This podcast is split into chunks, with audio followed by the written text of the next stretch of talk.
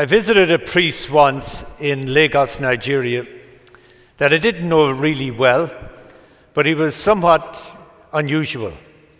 Um, anybody who went there would have been very uncomfortable because he kept the house spotlessly clean.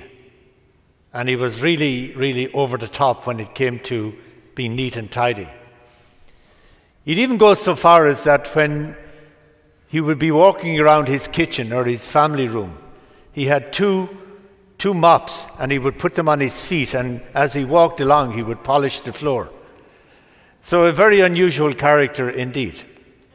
So, when I went to visit him, I sat down, I was talking to him, and I said, John, I'd like to use your bathroom. And he said, Just go down there, there's a bedroom on your left, go down there and use the bathroom there.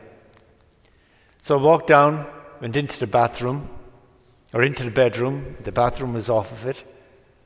And right sitting there in the middle of the bedroom was a coffin. So I looked at it with shock, went in to use the bathroom, and came back out. I came up to John. I said, John, do you know there's a coffin in that bedroom? He said, Yes. It is uh, there for we are hiding it. I now have your attention. Yeah. so what happened? I kind of want to make a long story very short. So it goes back to um, a father Tansi, who was a priest in eastern Nigeria and was a very holy man. Then he went to England and he entered a monastery there and he lived and he died there.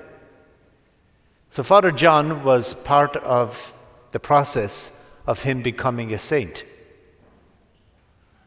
So they disinterred him, if that's the correct word, disinterred, took up his body from the ground and found that there were just bones. Some people were hoping that his body would be uh, still in perfect condition, but there was bones there. to put it in a coffin and they shipped it back to Lagos.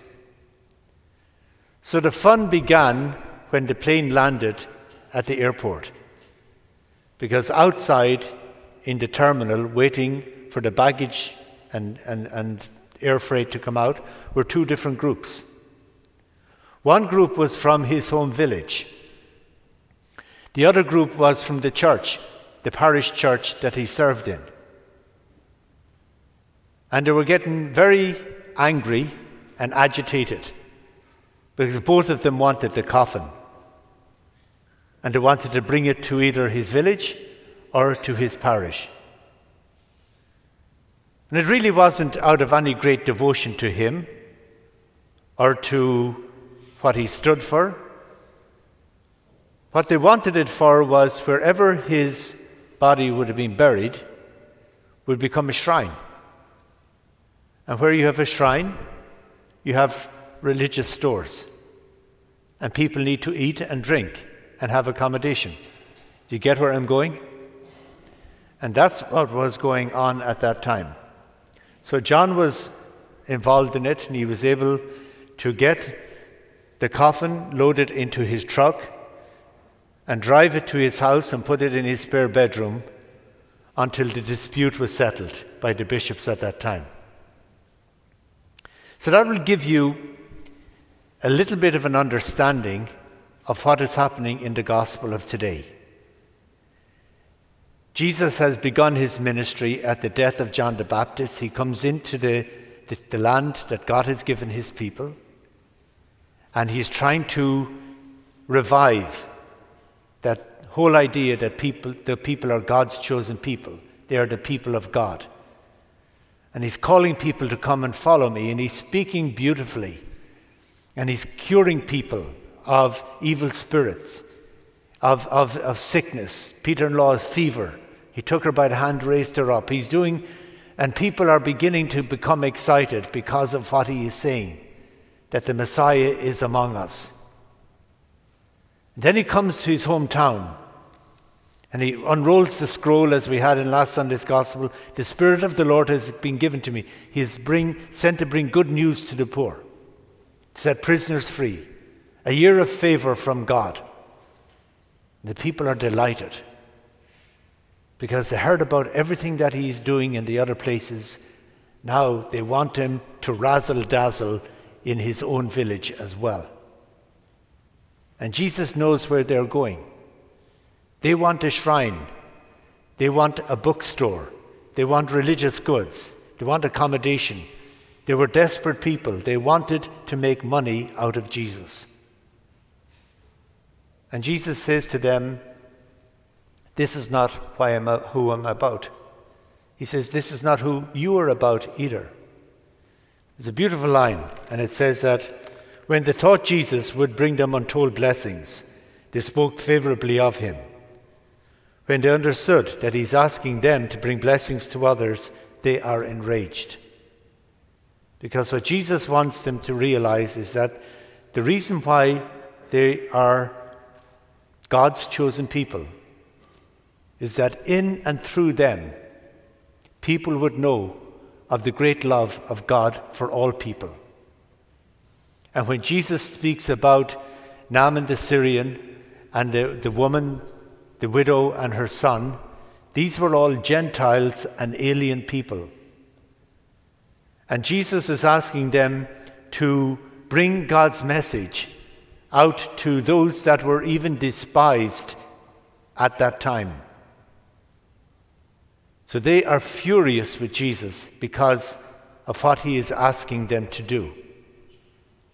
And further, even to, to bringing that message out to them, we get an understanding of, of the kind of love that Jesus wanted them to bring in the second reading.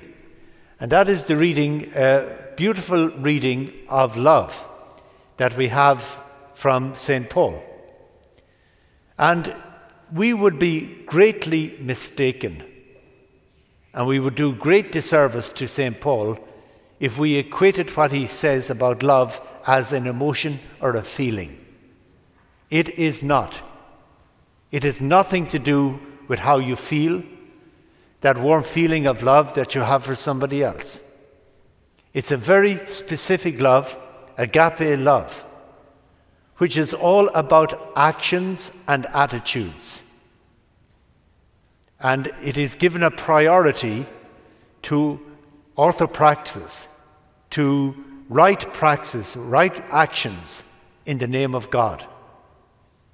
So it is being patient, being kind, being encouraging, being respectful, not only to other people, but even those that you dislike the most. To not hold another person in their faults and failings. To be always seeking the good of another person, irrespective of who or what they are. And this is what Paul is saying has priority over when he even talks about the gift of tongues. He's talking about at that time that people, some people had the gift of singing like angels before God. A very sacred music between the person and God. And he's saying, even that, even those with all knowledge that there is, there could be professors of scripture, of whatever it is but if they don't have the desire to seek the good of the other person, including your enemies and those that, that you dislike and they dislike you, to seek the good of the other, then you cannot say that you are a disciple of Christ. So today's gospel is, is a very challenging one because it is very much asking us to make, to realize that the faith that God has given to us, it's not about ourselves. It is that so that what God has given us is a gift, so that we would be able to bring that love to other people. It is a love that always forgives.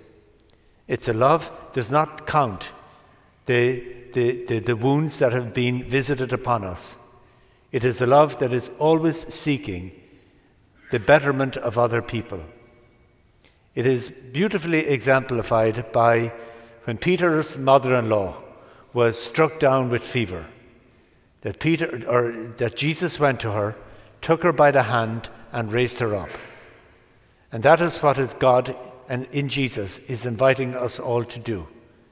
To be a force for good that goes to people who are oppressed in any way, to take them by the hand and to raise them up.